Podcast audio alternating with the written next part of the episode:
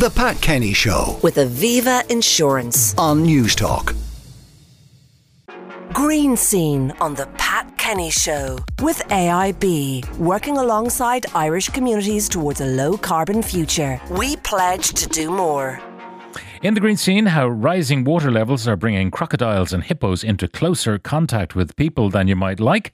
But first, the toxins in some paper straws that we use to replace the plastic ones. We're joined by Dr. Ruth Freeman, Director of Science for Society at Science Foundation Ireland. Ruth, good morning. Good morning, Pat.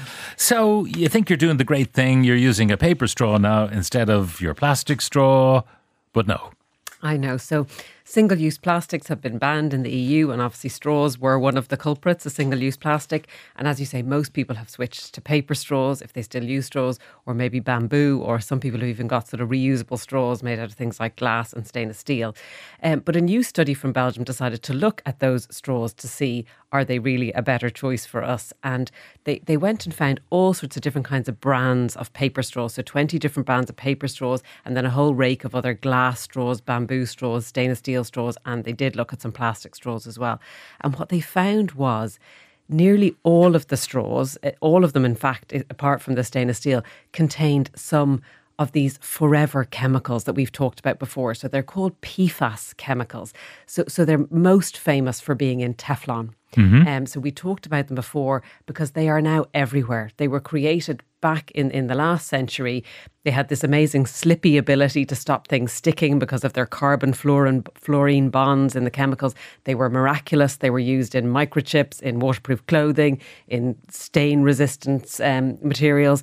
But they're really, in, in recent years, they've been linked to all sorts of health conditions. So some of them have been banned, but of course, industry have kind of found other ones. And there's tens of thousands of these types of chemicals out there. Okay. And most of them are completely unregulated. And now we find they're also in our Now, straws. presumably they're, they're okay to use in some of the applications you mentioned, but not in relation to foodstuffs. Eh, Well, I mean, the reality is there's tens of thousands of these, and we don't even have full toxicology information on all of them. No, but if you're wearing a raincoat that has this stuff on, you're not going to drink the rain that comes off. You're not. Maybe your dog might. You're, you're not. But the problem is that they're leaching into the environment. So where they're used in manufacturing, they go everywhere. And in fact, that they could even have got into these straws just from being in the environment, into the bamboo. and in you the call straws. them forever chemicals, and that's the problem. That's they the don't problem. break down. And they are literally everywhere now. So, you know, it's just one of those things. We probably, for most people, most people don't need straws. And it's just one of those things maybe we could get rid of out of our lives without too much. Hmm. we were using a million plastic straws a day. a million plastic straws a day. I know. I don't know who's doing all the drinking, but there you go. So, what are the implications then? What do we do? Do we? I mean, I have never seen a, a stainless steel straw.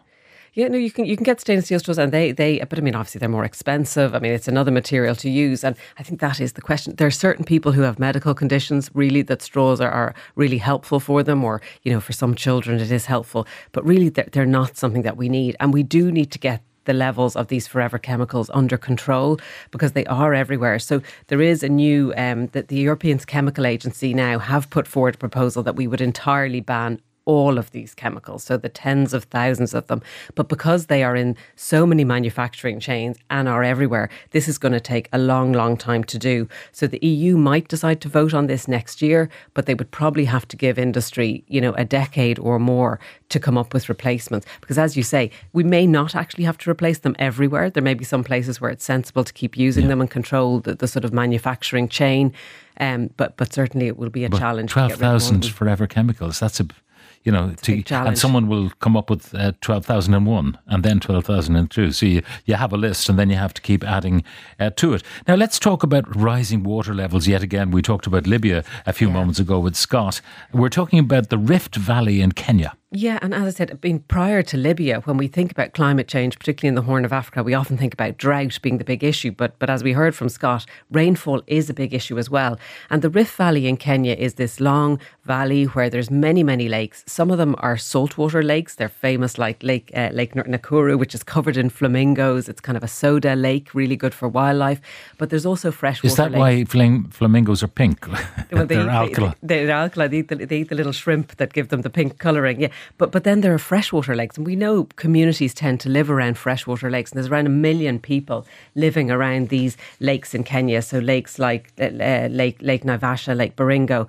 But over the last number of years, the levels of these lakes have been rising because of increased rainfall. Some of them have more than doubled in size. So so you can imagine that if you live near a yeah. lake and it doubles in size, you know they're threatening. Some big lakes have swallowed up smaller lakes, and some of the big lakes have actually threatened to join together. You know, two, two of the lakes, Lake Bogoria and Lake Baringo, they're normally 60 kilometres apart.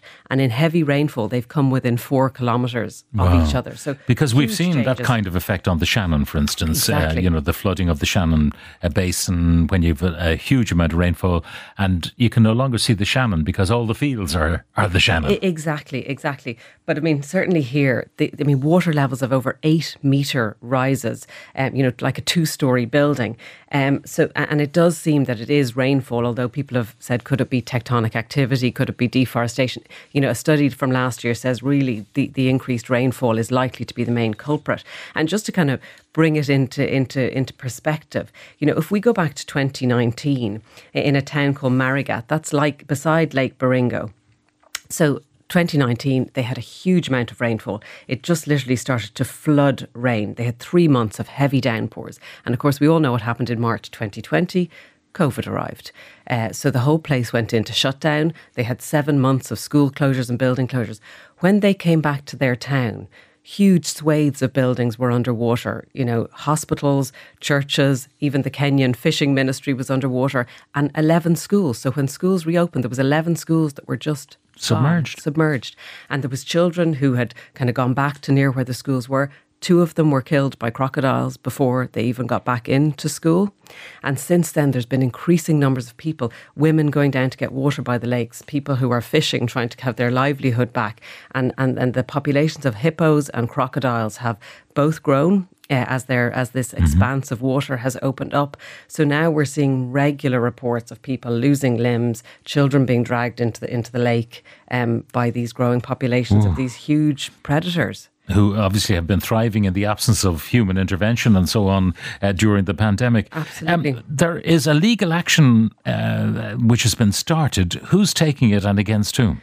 So, 66 Kenyan re- residents of this area have taken a lawsuit against the government. So, they are saying, I mean, again, a bit like the previous conversation about preparation, they are saying the Kenyan government have not taken steps to protect the population against the climate crisis. They're demanding financial compensation for everything that they've lost. I mean, they're seeing an increase of waterborne diseases um, like malaria and cholera because of the water being closer to people. You know, they've lost their land, their livestock. And of course, this is following a whole range of court cases now that we're seeing internationally. We had a case in Montana recently, which is potentially going to make that state for, change its rules on fossil fuels. And actually, after seeing only about in 30 years, there was about 800 cases against governments about negligence when it comes to not doing change, what they should not be doing. doing. what they should have done. We've seen over a thousand cases in the last six years, and it does seem like the courts uh, are going. How to many have been won? Play. That's the well, question. well, they are starting to be won now. I think as as the the impacts become more evident. Dr. Ruth Freeman, Director of Science for Society at Science Foundation Ireland, uh, thank you very much. The Pat Kenny Show with Aviva Insurance on Newstalk.